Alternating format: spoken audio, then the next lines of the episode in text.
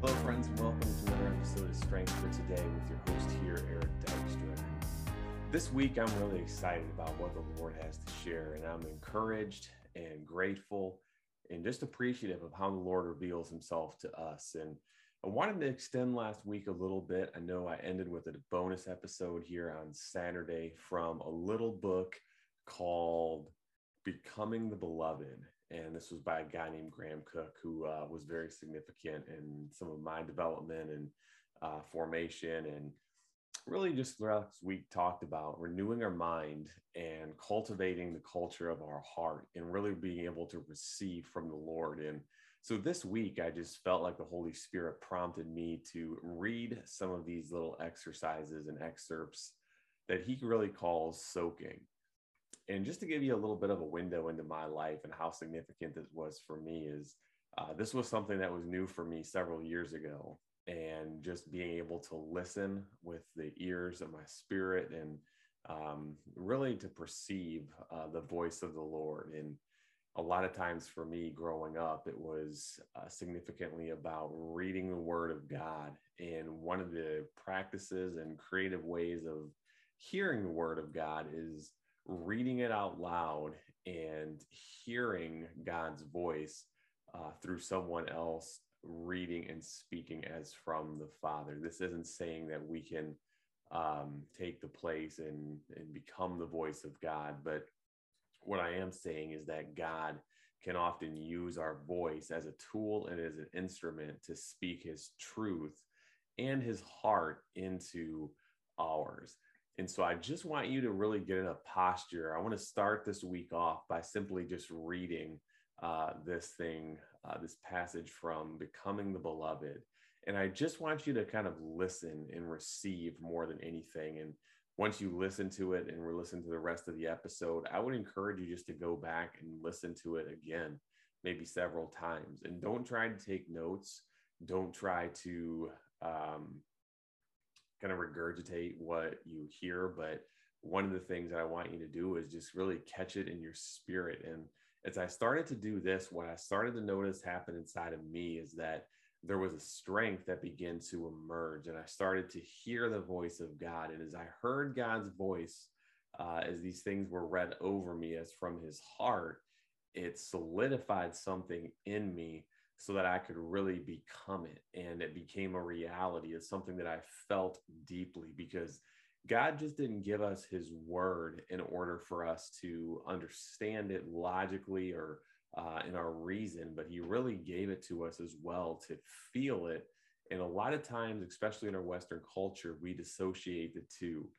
We come to a scripture and his word in terms of being able to understand it and we dive in and we dig in and try to find uh, the meaning. And I'm not saying there's not a place for that, but that's a very left hemisphere oriented approach to reading and hearing God's word when uh, the more dominant side of our brain on the right, which is relational, uh, really helps us to engage and connect at a heart level with the words that Christ speaks to us through his word but also through the form of other people and in their voice. And um, so I would just encourage you to try something new and to stretch a little bit.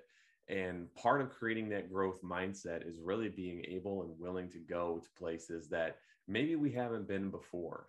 Uh, there's a scene from one of my favorite movies, the first Lord of the Rings movie, where uh, Frodo actually gets the ring and he's setting out from the Shire, where it's a, uh, it's a place where they're comfortable uh, nothing really changes and they don't go on adventures and they just want to be safe creatures and so he's got this task and this mission to go and destroy this ring of evil and his friend sam is going with him and they're journeying out and they come to the edge of the shire and it's the only thing they've ever known in their life and so Frodo is walking ahead and he notices that Sam, his friend, is no longer with him. And he looks back and Sam can't get himself to come to cross that line. So Frodo walks back into uh, being right next to him and he says, Sam, what's the matter?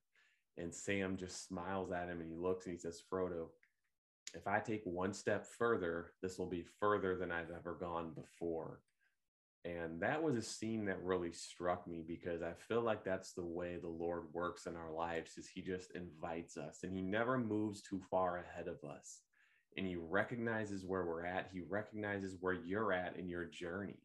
And just like Frodo comes back and stands next to Sam, I just see the Lord doing that with us. No matter where you're at, he comes back for you and he says, It's going to be okay because I'm going with you. So the Lord's just inviting us into new places. And part of a growth mindset, part of cultivating our heart is, is being willing at times to be stretched and to try new things. Um, and obviously there's parameters and boundaries that you want to set up uh, you know does it align with the word of god? Does it sound like something god would do? And is, is it in his character?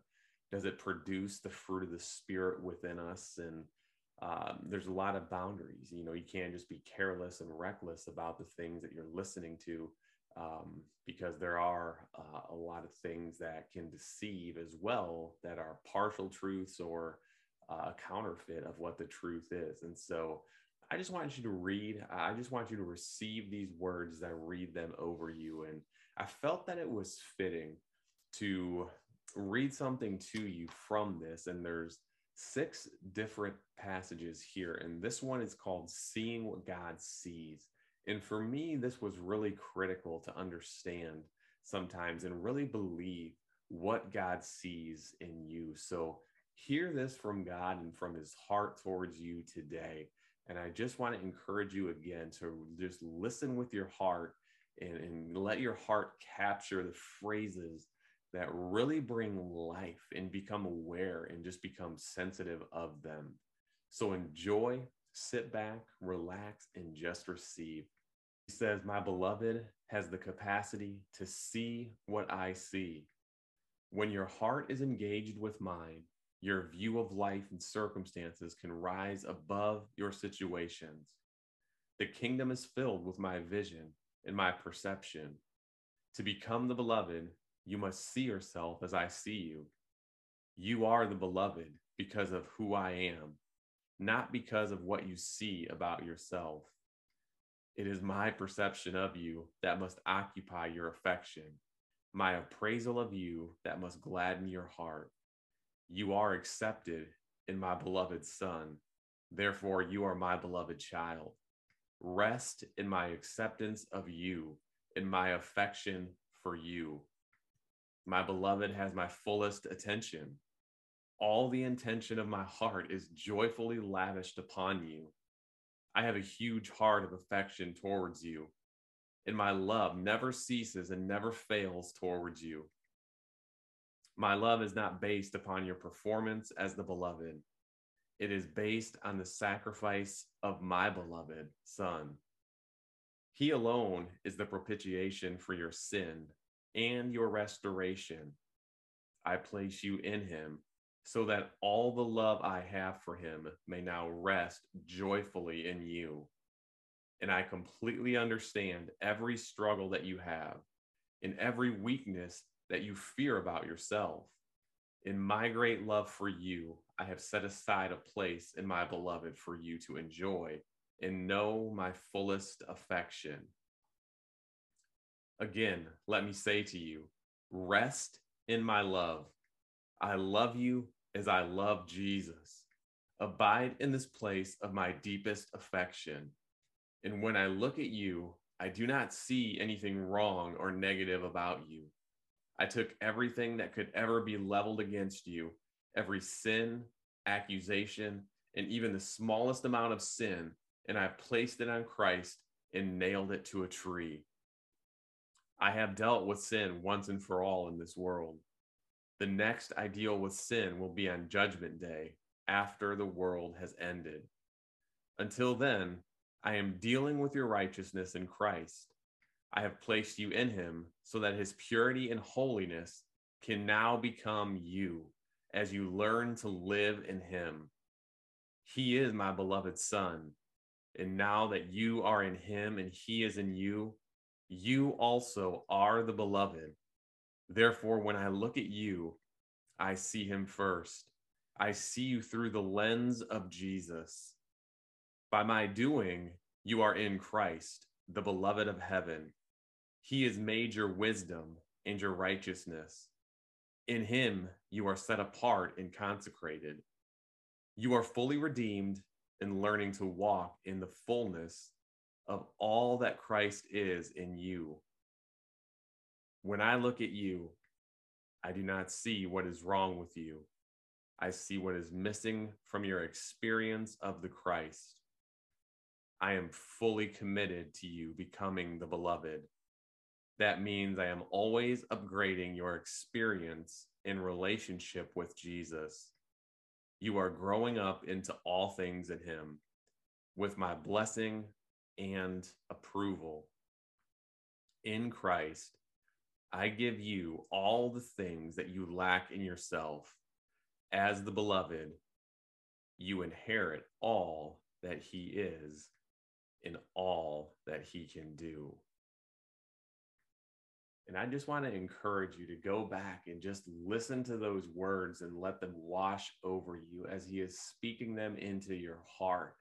And the reason I chose this is because as a believer, one of the first foundational truths that we have to get internally inside of us is the truth that we are accepted.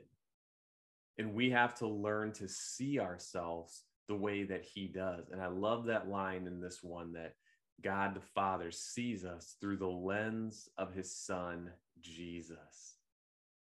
There are so many rich truths that I've just allowed to soak into my spirit. And I'll, sometimes, even before bed or when I get up in the morning, I'll just listen to this and let those words wash over me as the Father speaks them and just being aware of what it creates internally and how it makes me feel and I love that aspect is that my full attention is towards my beloved. Child, you are the beloved today. You have his full attention.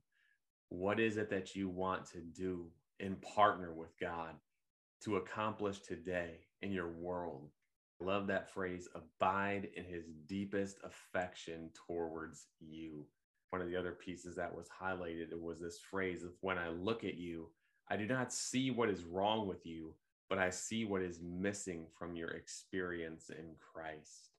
The good news of the whole uh, life of Jesus was that he came in and he took away our sins so that he could reconcile us back to the Father and live in right relationship with you. As a new covenant believer, you have that privilege today of walking in the newness of life. And he is so pleased he is so proud and he is so affectionate towards you. And his greatest desire is coming before you and inviting you in to one of the most incredible relationships that you could ever experience because he's a good father. I had a friend who had, I can't remember if it was a vision or a dream.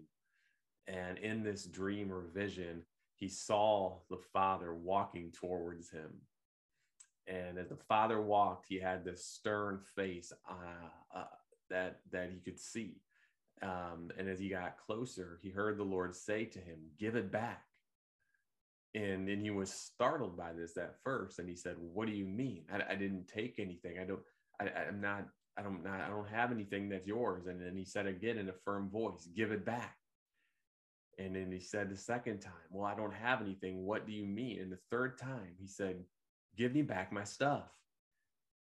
And he said, Lord, I, I don't have anything that's yours. And at this point, he said in his dream or in his vision, he began to be upset. And as he became upset, the Lord just smiled at him and said, Your sin, your shame, the guilt that you're carrying. And he just kind of listed all these things and he said, That was for my son Jesus to carry. And he carried it once and for all at the cross. And he had no intention of you picking it back up and taking it upon yourself. And that's the image that I had of the Father just walking into your world, walking into the very room that you're in today with his uh, eyes of fire, with his loving compassion, his mercy, and his grace just extending his hand towards you and inviting you to come closer, to draw near to who he is. Just like the prodigal son. Even when he had gone out and spent everything that his father had given him and lost everything, when he came back home, his father was there waiting and celebrated and threw a party for his son. It's not promoting that uh, that you can just go and live a careless life, but know this that the Father welcomes you back with open arms. In his loving embrace, wants to be uh, everything that you could ever have imagined or wanted or desired in a loving father. And he doesn't see the things that are wrong.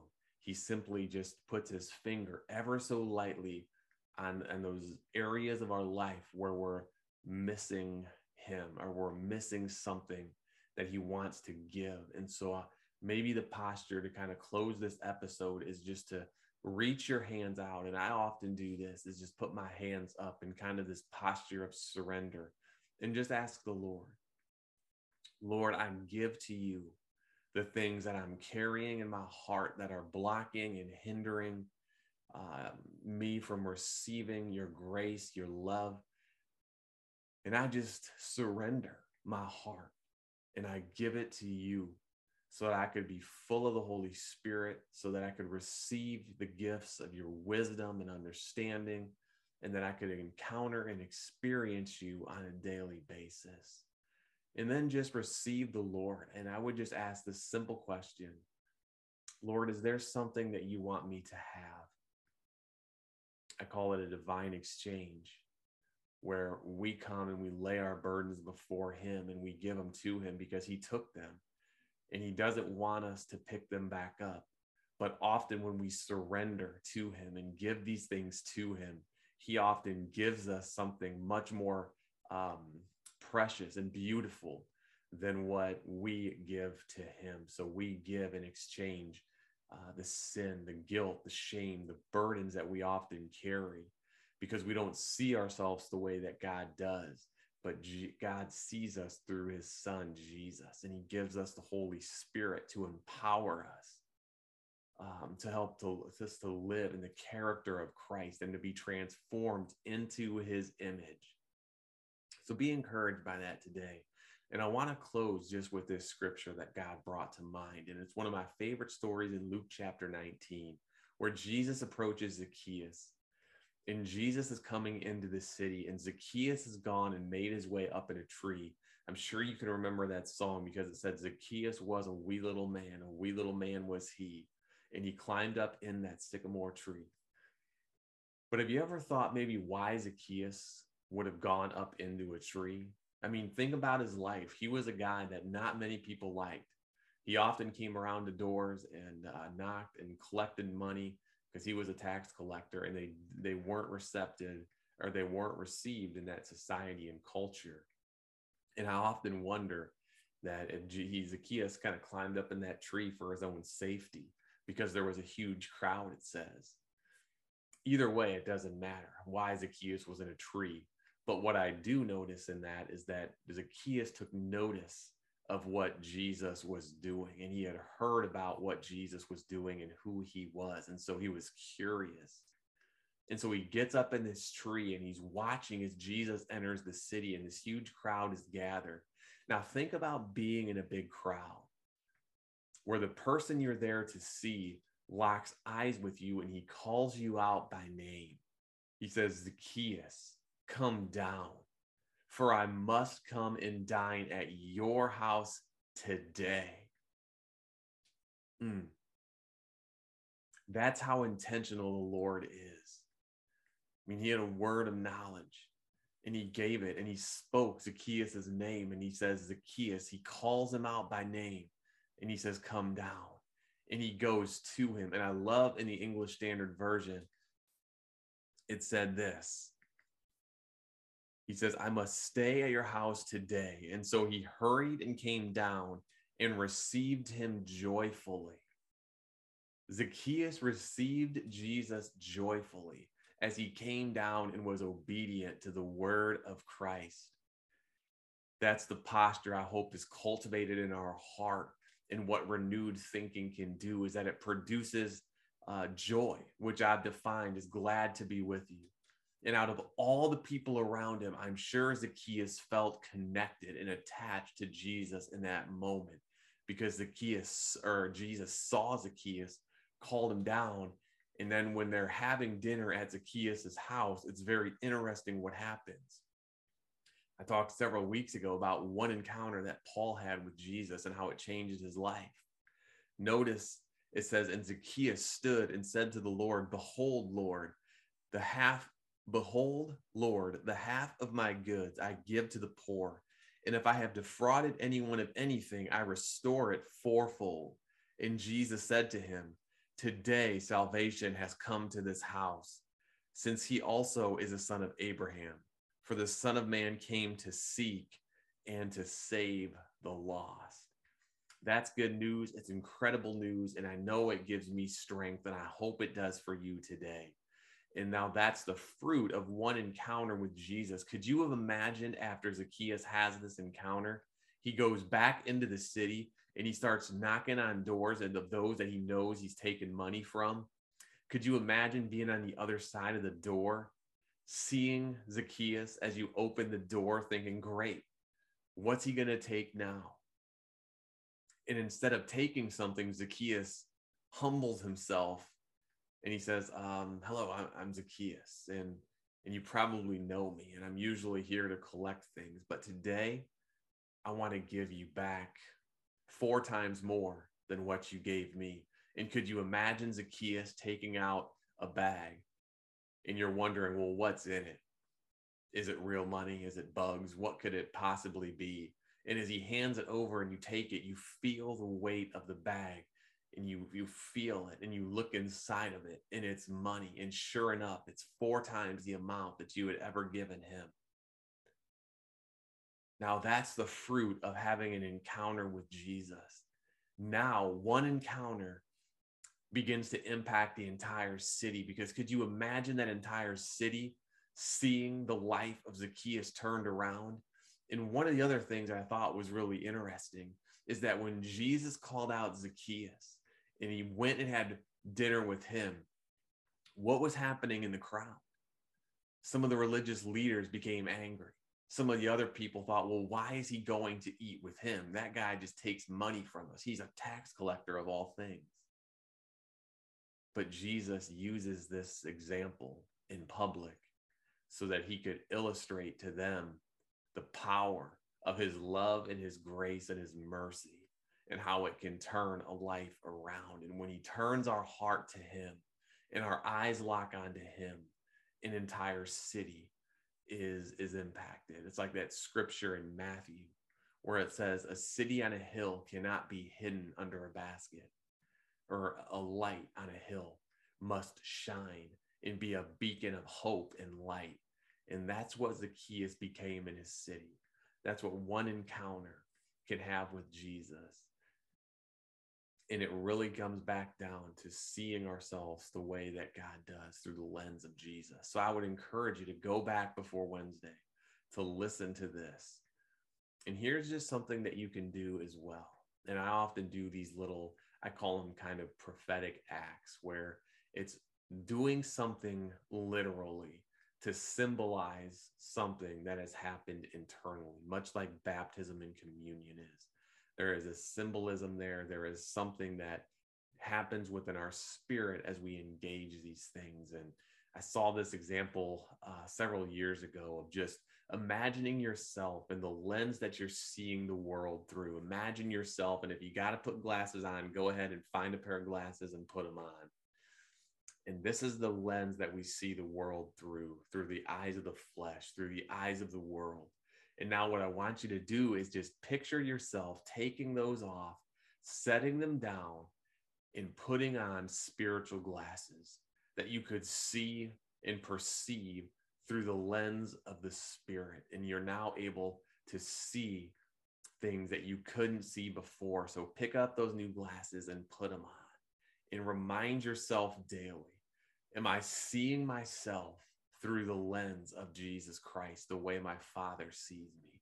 And am I seeing the world through the same lens that Jesus sees it, full of grace, full of compassion, just like he had for Zacchaeus and how it changed his life? I encourage you today to be strengthened because you are the beloved and you are becoming his beloved. So as you're transformed, may you be strengthened in the truth and the grace of God today. God bless. Come back Wednesday as I'll share one more example from this little devotional. I'll just read it over. But until then, God's strength.